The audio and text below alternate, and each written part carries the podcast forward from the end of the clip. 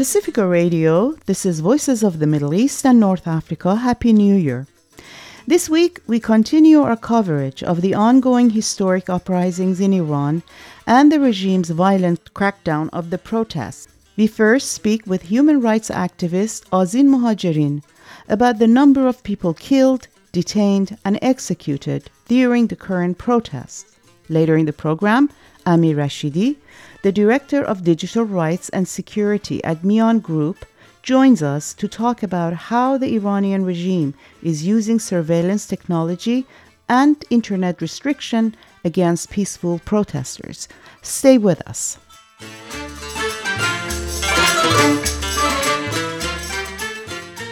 In spite of the regime's persistent secrecy on their use of the death penalty and refusal to provide families and lawyers advance notice of executions, on the evening of January 8th, scores of people demonstrated outside Rajai Shahr prison in Iran and stayed overnight after activists warned that another two anti government protesters, Mohammad Qobadlu and Mohammad Borughani, had been transferred to solitary confinement in preparation for execution.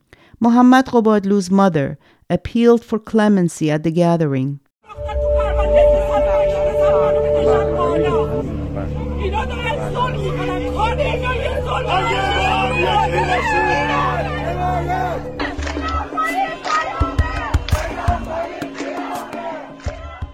despite the fact that Mr. Qobadlu reportedly suffers from bipolar disorder. His mother said no adequate examinations of his mental state were conducted by the authorities. His mother also said he's being denied medication while in prison.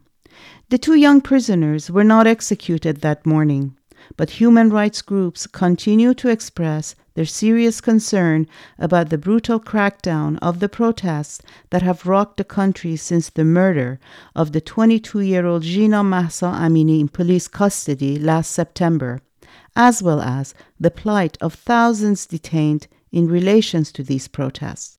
To discuss these concerns, we turn to Azin Mohajerin, a human rights activist based in New York. Shahram Aghamir spoke with Azin Mohajerin and started the conversation by asking her about the number of people killed, detained, and executed during the current protests.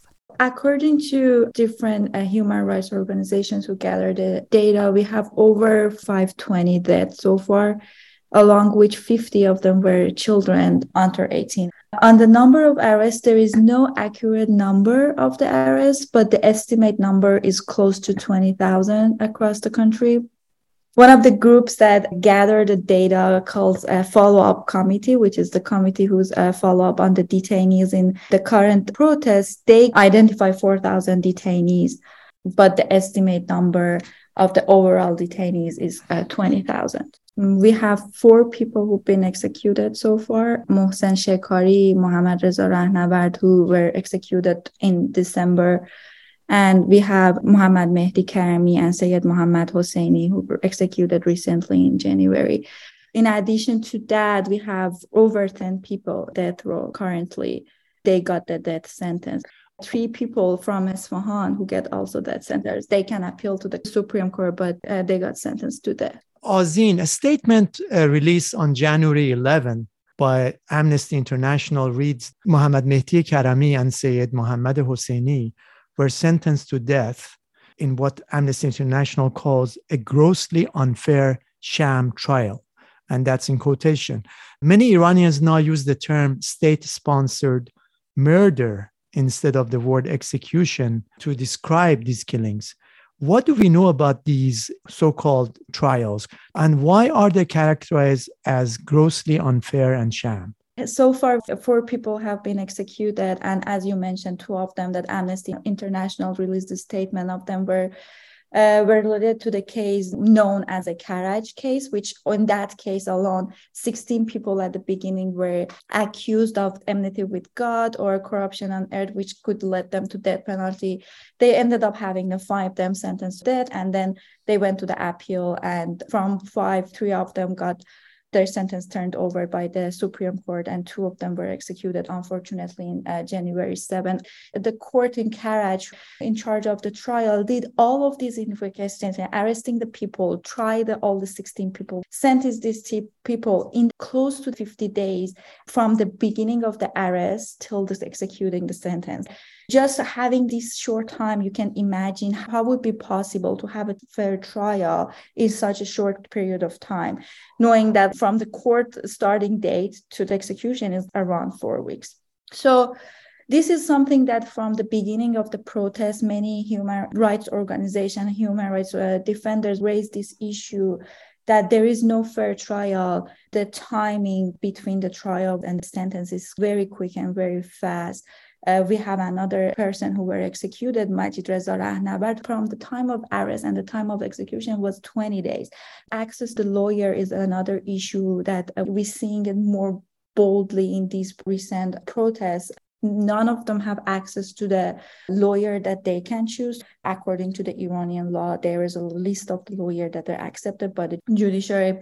On the interview with the families we heard so many criticism for these lawyers that Etemad interviewed with one of the victims and the family was saying the lawyer even doesn't pick up the phone. The lawyer doesn't respond. We don't know where the lawyer's office is.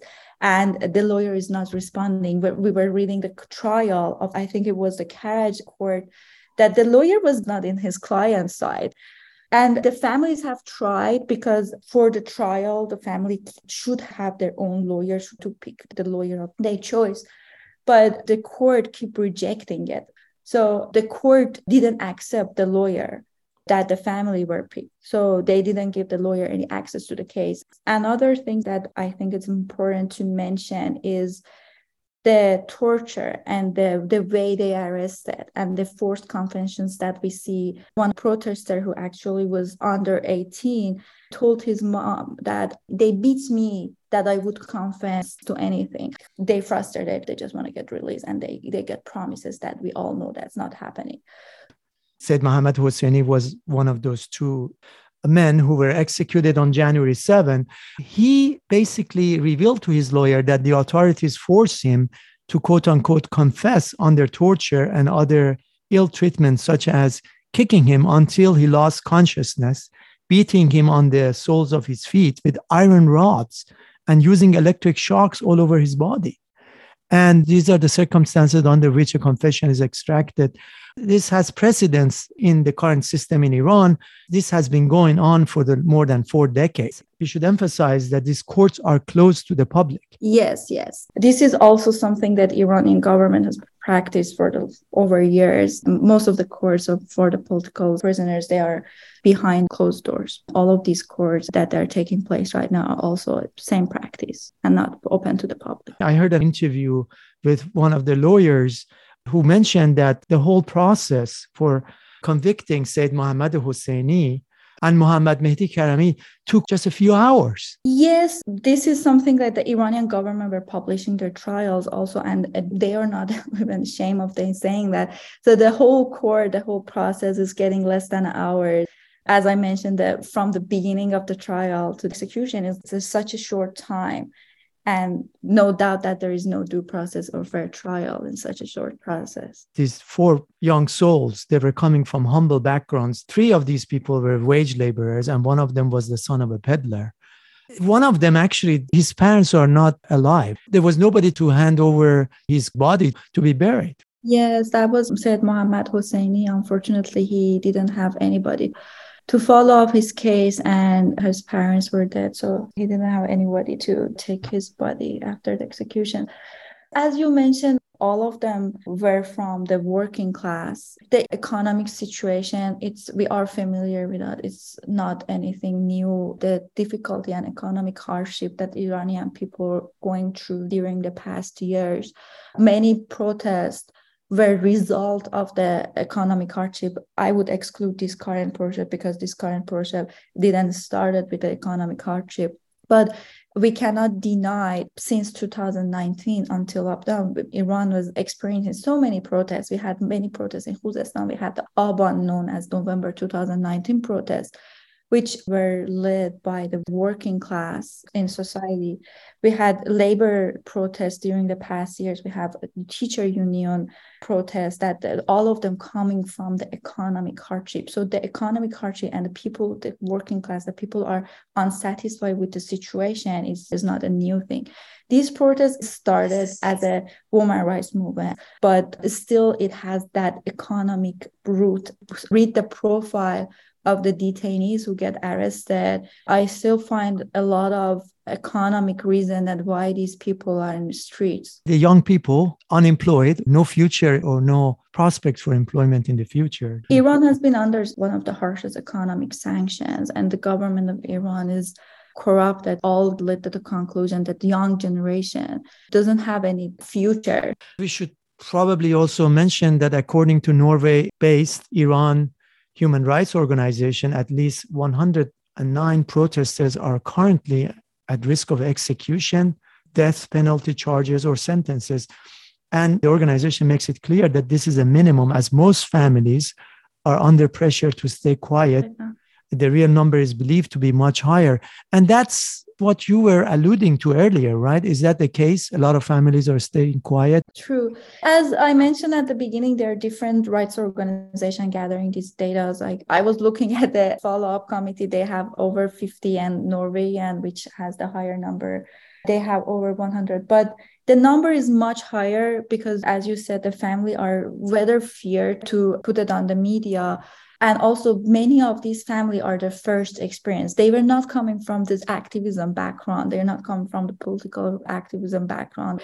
We have a higher number of activists getting arrested but many many many of them are from their first experience getting arrested. They're coming from like with no necessary activism background. They get threatened that if they don't publish it if they don't put it on the media their case would be resolved and we all know that's wrong and that wouldn't have been quiet. They are able to issue more heavy sentence. I just want to also point that these protests were across the country. It was very widespread protests. We had we had protests in the areas that maybe not necessarily have access during the internet shutdown to get the media attention and have the, the necessary access. Like there are some people in Sistan, Baluchistan, who not having access to the internet and not having access. Yeah. Azin, given the long history of torture, sexual assault, and rape of political prisoners in Iran, human rights groups have rightly expressed grave concern over the treatment of those detained in connection with the recent protests. When they were able to look at the bodies of their loved ones before their burial, several families have reported of marks and scars on the bodies of those victims. In the recent open letters, two prominent political prisoners who have been in prison for years discuss how those detained in connection with the current protests are subjected to torture, sexual assault by the authorities. The two prominent activists I'm referring to are Narges Mohammadi and Sepide Gholian. What can you tell us about this issue of torture, sexual assault, and rape from these protests, we have received hundreds and hundreds reports saying that they've been tortured. We've seen, we read on the media hundreds and hundreds reports that the families and the people who were released from prison reported that they've been tortured and uh, sexually assaulted or sexually harassed uh, during the time in prison.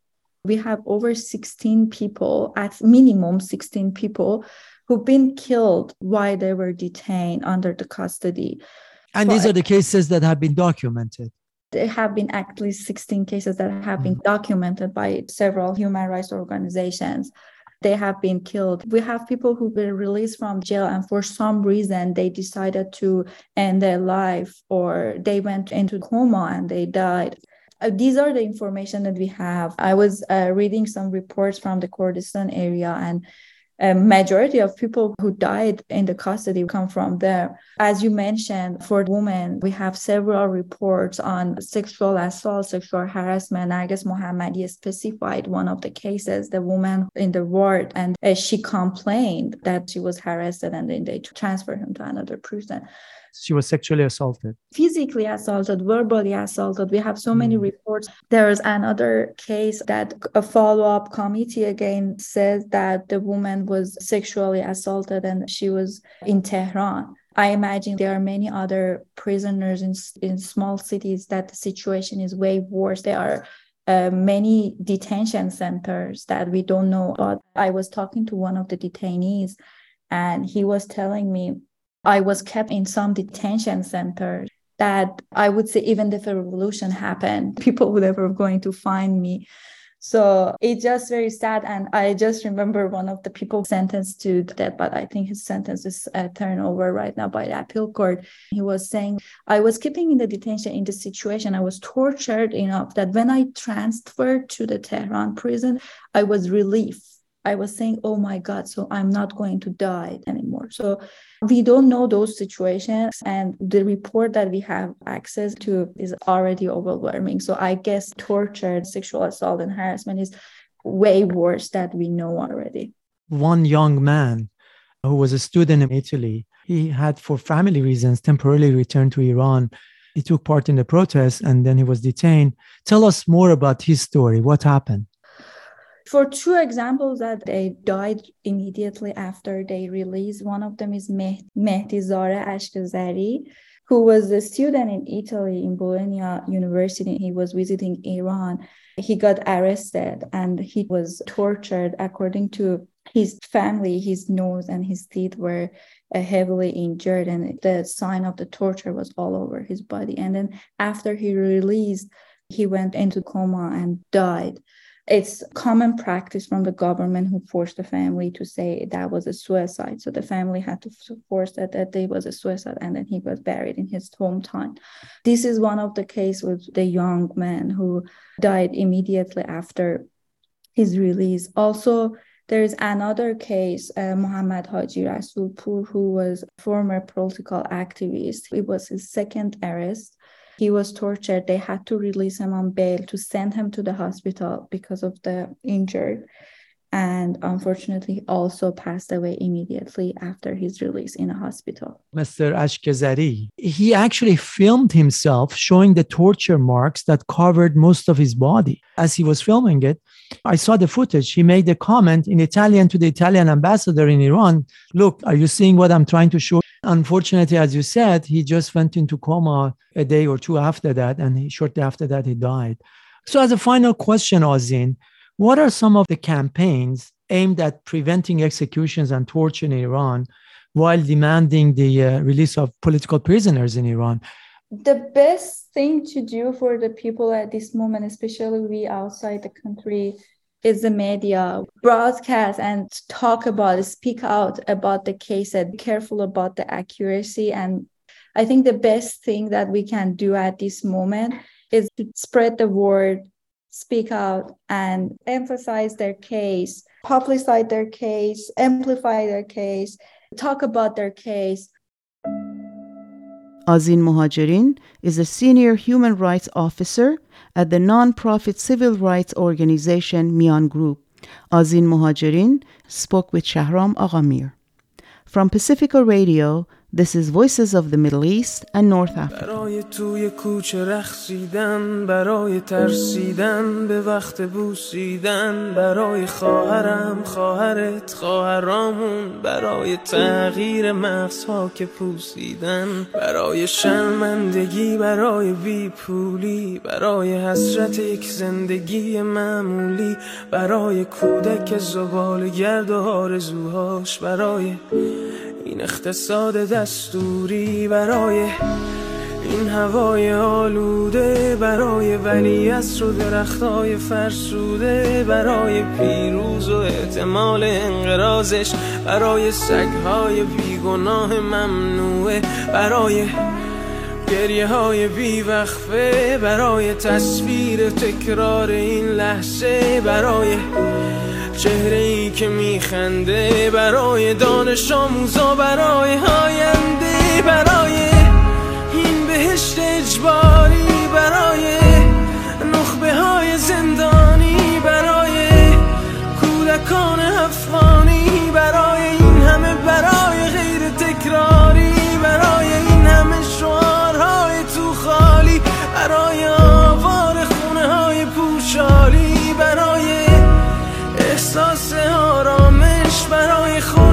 پس از شبای طولانی برای غرصای حساب و بیخوابی برای مرد میهن آبادی برای دختری که آرزو داشت پسر بود برای زن زندگی آزادی.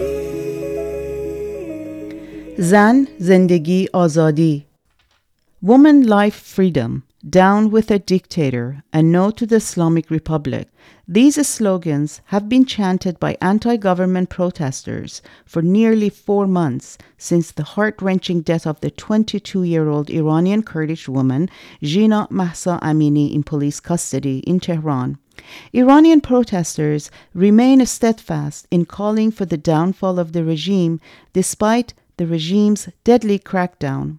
The regime has also invested billions of dollars in facial recognition and surveillance tools and internet technology to monitor the population, block or slow down the internet, suppress dissent, and cover up its widespread violent suppression of the protest. I spoke with Amir Rashidi, the Director of Digital Rights and Security at the nonprofit Miaan Group, about Iranian government's internet censorship technologies and how they track and control protesters' activities. What we saw in the, those that, that three months that basically every day protest was going on inside the country in Iran, it was mainly they were targeting mobile phone data. So, meaning there were mobile curfew. If you were using mobile data as a way to get connected to the internet, it was almost impossible. The landline was very slow, and they were aggressively, the government aggressively was going after every single channel of communication. As a result, almost all search engine, almost all mail services, they were blocked, with the exception of Gmail and iCloud which is quite understandable because there are a lot of Android phone and iPhone inside the country. And if you want to go after those accounts, those phones are not functioning properly. So that's understandable why they, they couldn't afford basically shutting down Gmail or iCloud. That's what happened. But we saw also games that the Iranian government was blocking games that they have chat options inside the game. So if you're playing that game, you can you can communicate with other people. Now that protest is not as basically the, the number of protests that we are seeing is not as big as past three months. Uh, still, there, there are protests going on inside the country, but not as big as past three months. Now we are seeing that Iran is more focused on blocking circumvention tools, including VPNs and other tools that people are using to bypass online censorship and get access to the internet.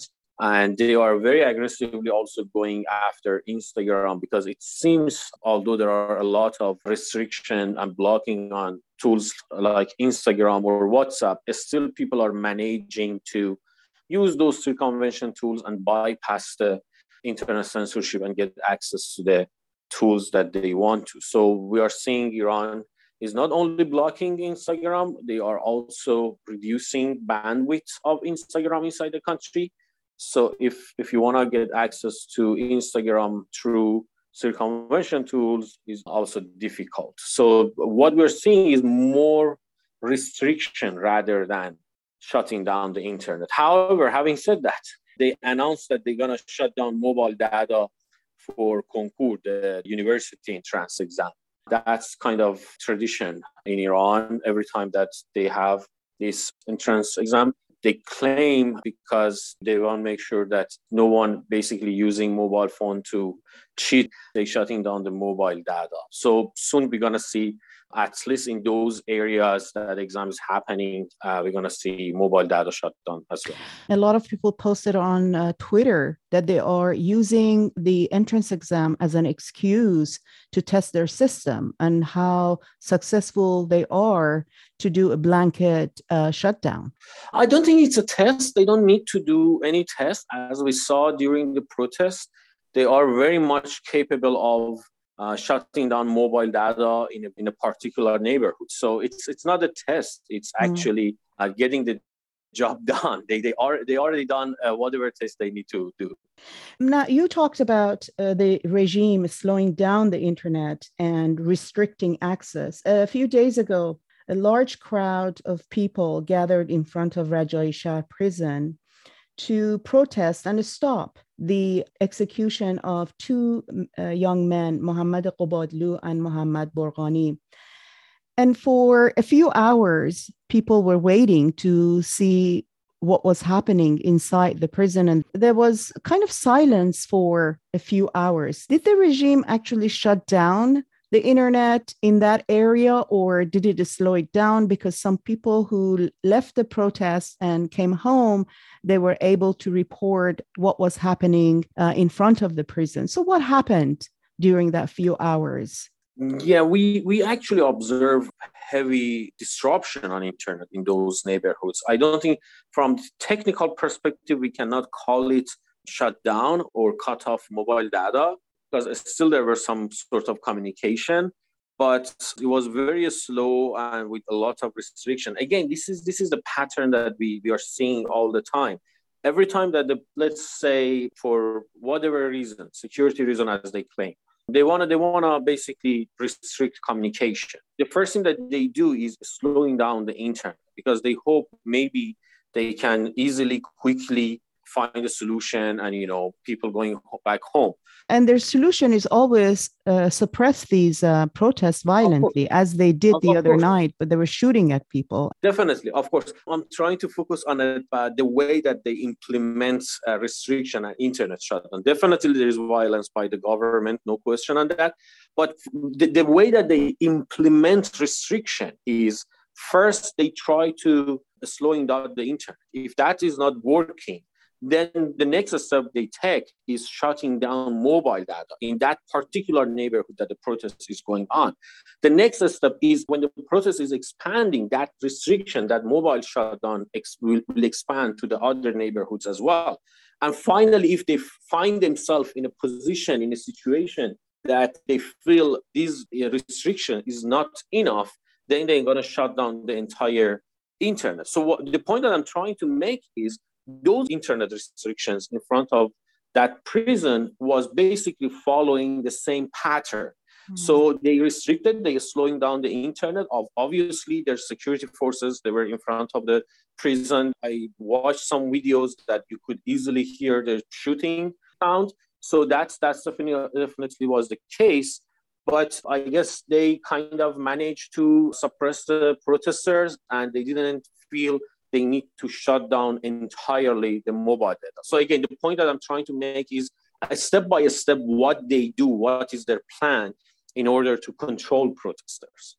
So why do you think again I asked you this question the last time we spoke why do you think the regime has opted for uh, restrictions in instead of blanket blackout of certain areas for long periods of time what explains I can, I, that? I think there, there are a couple of different points. The most important one is from the economic perspective, hmm. economic mm. side, they cannot afford it.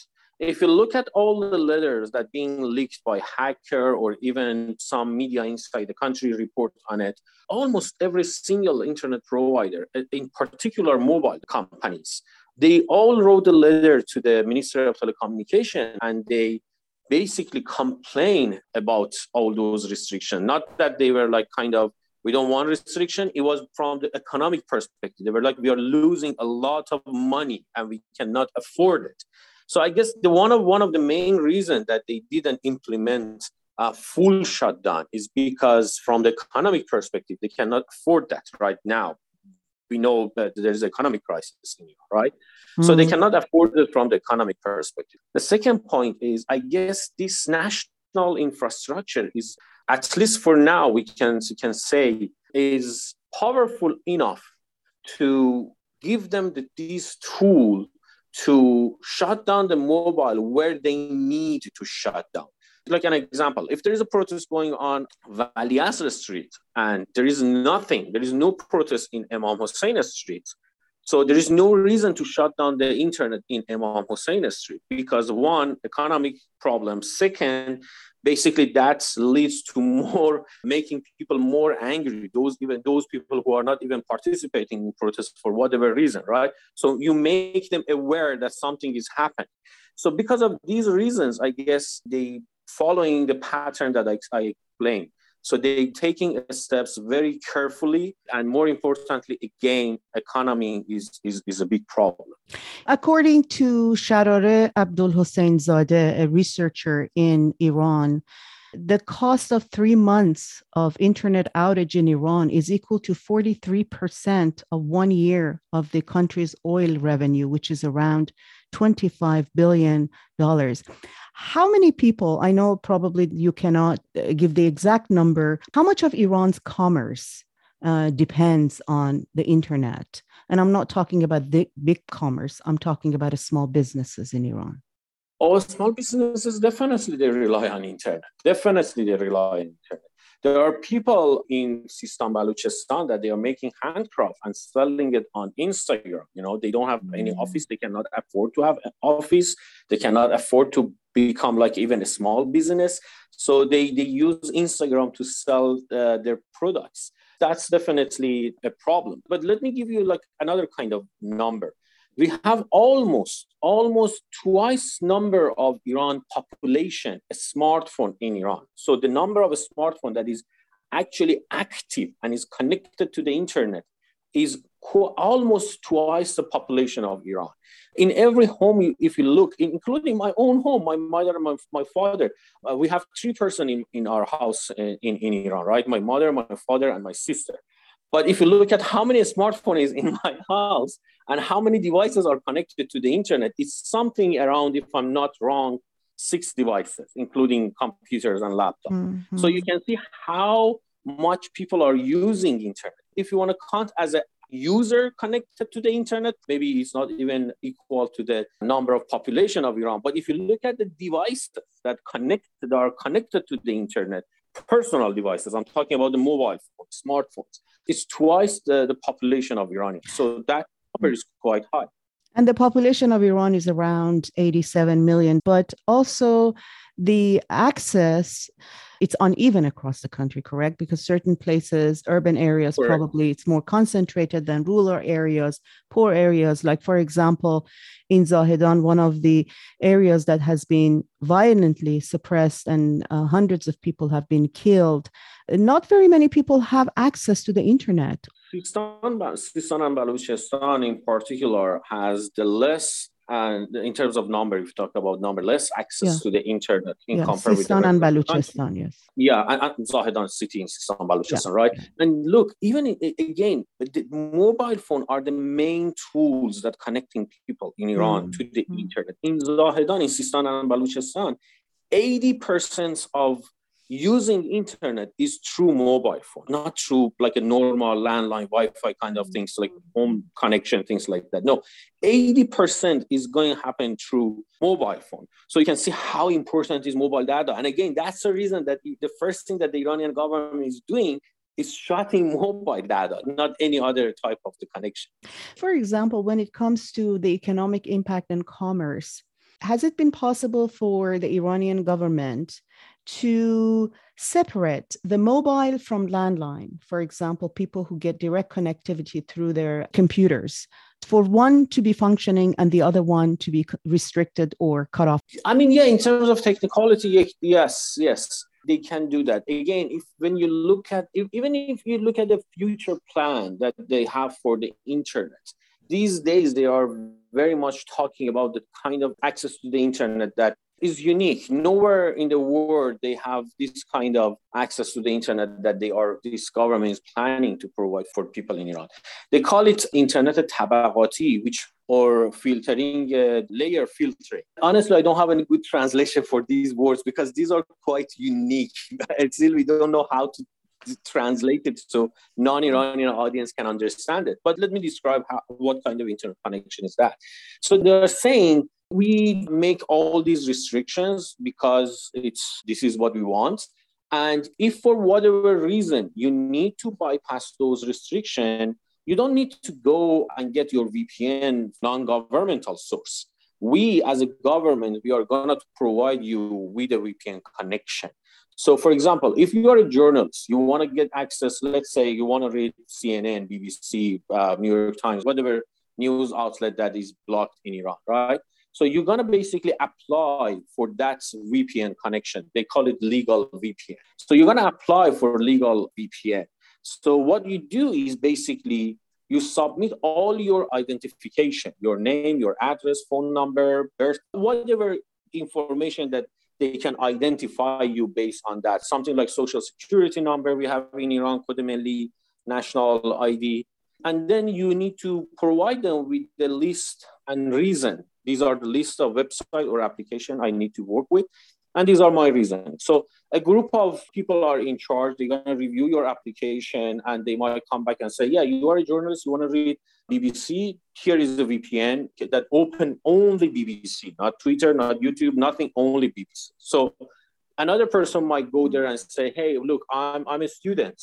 I need to read that website. I need to work on YouTube. And they might give you another VPN uh, connection that open only that can only open you to you. So you see, based on your social class, based on your job, based on your gender, uh, based on these kind of criteria, they're gonna provide access to the internet, different layer of access to the internet uh, for people in Iran. So we don't have that kind of access to the internet anywhere in the world, and that's gonna be the future of internet in Iran. And they are uh, introducing another layer of control. They are moving in the direction of criminalizing the use of VPNs, so called quote unquote unauthorized VPNs. Can you tell us more about that? That exactly following the same plan that I was describing. So, in order to force you, to encourage you, indirectly force you to, uh, to apply for that so called legal VPN provided by the government, they need to make other VPNs that are available in the market illegal. So they're not gonna uh, only from the technical perspective block those VPN, they also make it illegal. So you would face with the legal consequences if you actually use any VPN that is available in the market. So you find yourself in a position that either you have to risk and use those against so-called illegal VPN, or you're going to apply for receive that so-called legal VPN by the government. So these are all different pieces of these layer filtering and legal VPN programming. And this is part of this the bill that's called organizing social media. So what else is in that bill and where is it today? The final name of the bill was user protection bill. They uh-huh. made a lot of modification on the bill, and uh, the civil society in Iran they pushed back really strong against that bill. We saw over 20 tech companies inside the country signed an open letter, and you know openly they took a position against the bill. We saw that over 1 million Iranian citizens they signed a petition and you know basically protesting against it which is something that i honestly i'm really proud of that because as someone who work on digital rights you cannot find such a petition anywhere in the world. You hmm. cannot see in anywhere that there is a pro digital rights petition that more than 1 million people sign on it right with their names mm-hmm. and you know we're talking about iran when you put your names on it basically you put yourself at risk mm-hmm. so but what we saw over 1 million people signing against it. So as a result of all those hard works by civil society, they couldn't pass it as a law in the parliament. What they did was basically bypassing all these lawmaking bureaucracy in the parliament. Some of the article of those bills became resolution of Supreme Council of Cyberspace. Some of them, they are implementing it illegally, even uh, according to the Iranian law, how they implement it is illegal. And some of them, it's, it's not being implemented. It's like we are not seeing any progress. But that bill actually was trying to focus on two, three important points. One, giving the Iran's internet gateway, giving the control of Iran's internet gateway to the military. Right now, the government is in charge of uh, running Iran's internet gateway. There is a company operate under uh, Minister of Telecommunication, and head of the company is deputy to the Minister of Telecommunication. So that bill wanted to get actually the transfer the power of control of internet gateway in Iran from the government to the military. So if, if that happened, there would be no control on those people. There would be no check and balance. There would be no accountability because uh, military reports only to the uh, supreme leader, and there is no way you can. I know we're talking about Iran that in general there is no accountability. Exactly. But, but according to the Iranian law, when something is under control of supreme leader, no one can question. If it's on the government, at least parliament undertakes, there is a chance that parliament can, you know, have some question or controlling check and balance. And it's very and, ironic, Amir, because the uh, Revolutionary Guard, they are also making a lot of money from selling quote unquote unauthorized VPNs. Uh, yeah, there, there are VPNs in Iranian market that you can purchase and pay for them through Iranian financial system, banking system. And obviously, whoever is in, involved in that kind of business had a connection with the uh, security service, government, mm-hmm. IRGC, and all these bodies because again, it's not a country that you can easily sell, you know, illegal tools. So definitely, if, if you use legal financial channel, definitely you should have some sort of ties to the government or security establishment or security bodies. That's correct. Continuing on this theme of restrictions, there have been several reports about how the regime has been using private Telegram chats, phone logs, and text messages and Instagram posts to incriminate people. Um, CNN recently reported on this topic and spoke with some people inside Iran. A protester who was jailed in early days of the protest told CNN that she thinks Iranian agents hacked into her Telegram account on July 12th when she realized another IP address accessed it. While she was in prison, she said, Iranian authorities reactivated her Telegram account to see who tried to contact her and reveal the network of activists with whom she was in touch. Also, the Iranian government may have used similar hacking tactics to surveil the Telegram and Instagram account of, of Nika Shakarami, the 16 year old protester who was killed last September.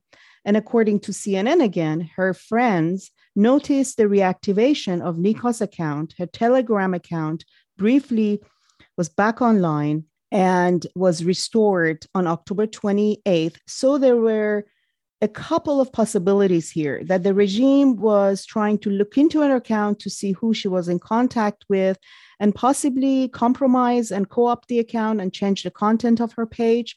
Can you tell us more about how prevalent is this, how often it happens, and uh, its consequences? Well, yeah, it's, it's happened quite often because it's not difficult to do that. Before getting to that, let me make something something clear. It's not like hacking into Instagram, meaning that like Meta was hacked. No, that's not the case.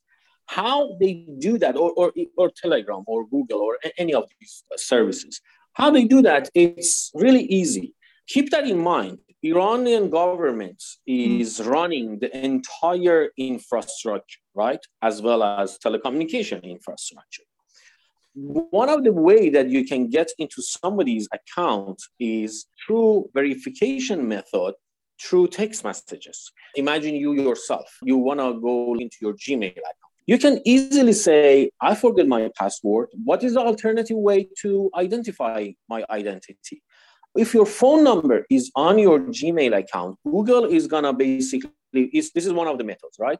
Google is going to send you a text message. It's going to send you a six digit code through text message to you.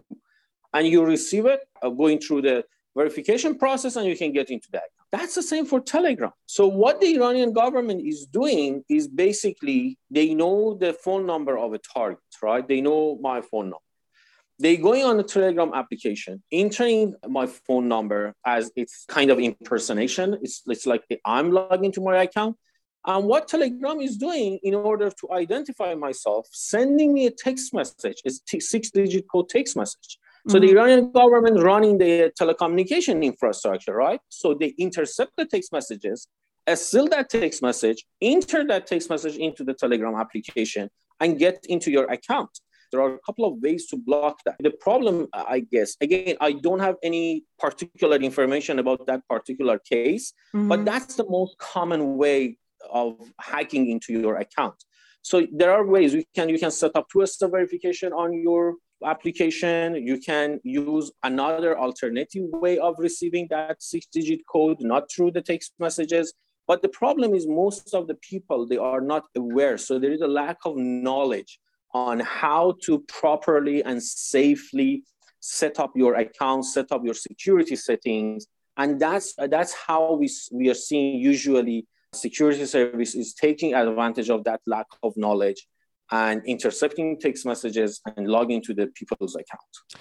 And how successful have you and other digital rights activists been to inform and educate people of how they can protect themselves from these attacks? by the regime? Usually, we, we keep posting on social media and through other channels like media, providing this information that how they can set up their security settings properly. But again, it's like we need more resources, we need more media attention, we need more people who are producing contents like that. And more importantly, we need basically more channel to be activated and communicate these information and training to the people on the ground like media they are playing important role tech companies they might be able to kind of force uh, users who are living in iran to use alternative way rather than receiving that verification code only it's not only true but but user they, they kind of enforcing user to use other alternative method to receive verification code like google has this application google authenticator that you can receive the code through internet rather than through simple plain text messages. So there, there need more, more investment from media, more investment from trainers to provide more training. How successful are internet users, specifically Twitter and Instagram users in Iran, to be able to pass the digital firewalls and the censors? Well, I don't think Twitter has that much of user inside the country. I don't know exactly what number, but I don't think they have huge number of users inside the country. But that's not the case with Telegram and Instagram. Mm-hmm. They have huge number of users inside the country. And still, the, the most effective way to get access to those social media, including Twitter, Instagram, Telegram, all of them, is basically through circumvention tools. Recently, WhatsApp introduced uh, a proxy, which is in very early stage. If you use that proxy, you can only send text messages. You cannot make phone call. Hopefully, they update their tools and a phone call would be available on, on the proxy too. Telegram is kind of the same. You need to use proxy for Telegram. So again, using circumvention tools, Tor, Psiphon, Google Outline, all these different tools are the main way for Iranian to bypass the censorship and get access to the internet. So why, I mean, Telegram and Instagram is more popular in Iran? What explains it? First of all, Instagram is basically dealing, uh, basically is, is more visual application, right? So it's more interesting, I guess. And, and also you can use it for different purposes. You can use it for your marketing. You can use it if you're an artist. You can use it for, you know, that, that visual kind of aspect to me, I, it's, it's playing very important role. Plus, remember, right before this protest, Instagram was the only social media platform that was not blocked anymore. So mm-hmm. they, they had a really long history of not being blocked in Iran. That made them able to have more user inside the country when everything else is blocked. And you have one social media that is not blocked and is basically based on visual. So uh, there are a lot of things that makes it attractive for Iranian users. Telegram as a messaging app playing more important role uh, in particular for elders for those who are not necessarily elder but they don't have a great knowledge of working with internet i know many people in iran who don't know how to create an email account and how to send an email but they're very well aware of how to send messages, files, videos, everything through Telegram. So mm. that kind of easy functioning, easy work is, is the, the, way that Telegram is providing to you for work with Telegram is very easy. The user experience is very well done. All of these things also makes it Telegram very attractive for Iranian user to use that. I guess these are main reason that Telegram is popular. Also, Instagram is popular. And I can imagine if access to the circumvention tools continue and people still have access to the circumvention tool, Instagram probably is able to maintain those users inside the country. I mean, they maintain the number of users inside the country because Telegram did it as well. When Telegram got blocked for a short period of time, access to Telegram was difficult. But as soon as all these proxies became available, Telegram not only was successful to maintain four, 40 million users in Iran, but also, but also add to that. If mm-hmm. I'm not wrong, right now Telegram has something around 45 million users. 45 million unique users. Right, yes. Hmm. Last year, in an interview, you said that the government would not find it difficult to completely cut its people off from the internet. You said right now, 70% of Iran's internet traffic is domestic and the technical infrastructure can be geared up to cut off the remaining 30%. Where are they today with that national internet system?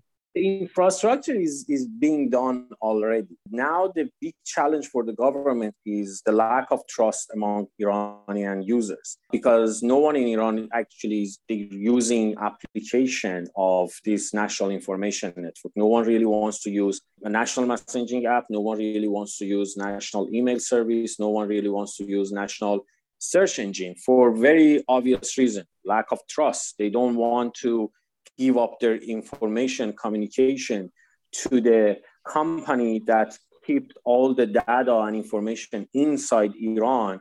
And also, we know with a very not really even heavy pressure by the security service, even simple phone call, all of these companies they have to comply to their requests and, and hand over all the users' information and data. That's a big challenge. If the Iranian governments manage to encourage users to use those applications, then we would be in a really bad situation. As long as people are not trust them, are not relying on local services, and still they want to use international services, that uh, there is a chance to push back and fight against this national internet. In 2015, Iran introduced the biometric national identity card, which contains a chip which stores a huge amount of personal data, such as iris scan, facial images, health status, and religious and ethnic background. A few days ago, Wired published an article in which it said that the Iranian government is using facial recognition to go after women um, who are not um, following quote unquote proper hijab rules and laws in Iran. How are they using biometric information and face recognition technology to terrorize the population? And in this specific case, to arrest women who are not following their misogynist laws? The way that they, they're doing it is there is a huge database. Basically, they're taking advantage of something they call it e-government. So you see that e-governments everywhere in the world, right? You have your identification in United States. You use e-government services to go to the DMV, go to this office, that office, and receiving services that citizen needs to receive. So if you abuse those data that you collect, the way that Iran is actually is going to do, you abuse all that data, violate people's privacy, connecting that database to, for example, facial recognition technology. There are cameras all around the country, right? For simply for control the traffic. So it's enough to feed all those pictures that you are taking with the traffic camera and feed that data to the database that they collect from citizen for whatever reason they whatever they're doing it and easily identify people. When, when you apply to receive your national id you need to provide them with all the information uh, biometrical information They're going to be your teacher, names, information, your fingerprint, everything, right? So mm. easily they connect those points together. They connect the traffic camera, they connect the national ID database together. And from those information they collect, you easily can identify people who are not, for example, wearing proper hijab, identify them, find them, or taking to the court for uh, whatever punishment they want to do. According to this article in the Wired, some face recognition in use in Iran today comes from Chinese camera and artificial intelligence company Tiandy. And Tiandy is one of the largest security camera manufacturers in the world. According to this article, again, IPVM, which is a, a technology security website, Tiandy Iran website at one time listed the Islamic Revolutionary Guard Corps, police, and the government prison labor organizations as customers. Could have Iran been able to come up with a multi layered, complex, and sophisticated surveillance uh, system without the help of the Chinese government? I don't think it would be as sophisticated as Chinese technology, but I think they are capable of developing those technology. And based on what we know from the that 25 years agreement between Iran and China, if you look at the, those articles in that agreement that they are related to the tech, you clearly can see there is some sort of collaboration between Iran and China regarding AI and facial recognition technology. So I wouldn't be surprised to see Iran is using Chinese technology. But again, that doesn't mean without Chinese technology, they are not able to develop a facial recognition. Of course, it's not going to be as sophisticated as Chinese technology because it's a long time that China is investing on AI and facial recognition. But I guess they themselves also are capable of developing such a technology. Also, if you look at, at the agreement between Iran and Russia on technology, you see there are a lot of articles talking about the security collaboration regarding technology. So I wouldn't be surprised to see Russia and China, both of them, they are providing technology for Iranian government to use against uh, against Iranian citizens. Amir Rashidi is the director of digital rights and security at the nonprofit civil rights organization Miaan Group. From Pacifica Radio, this is Voices of the Middle East and North Africa.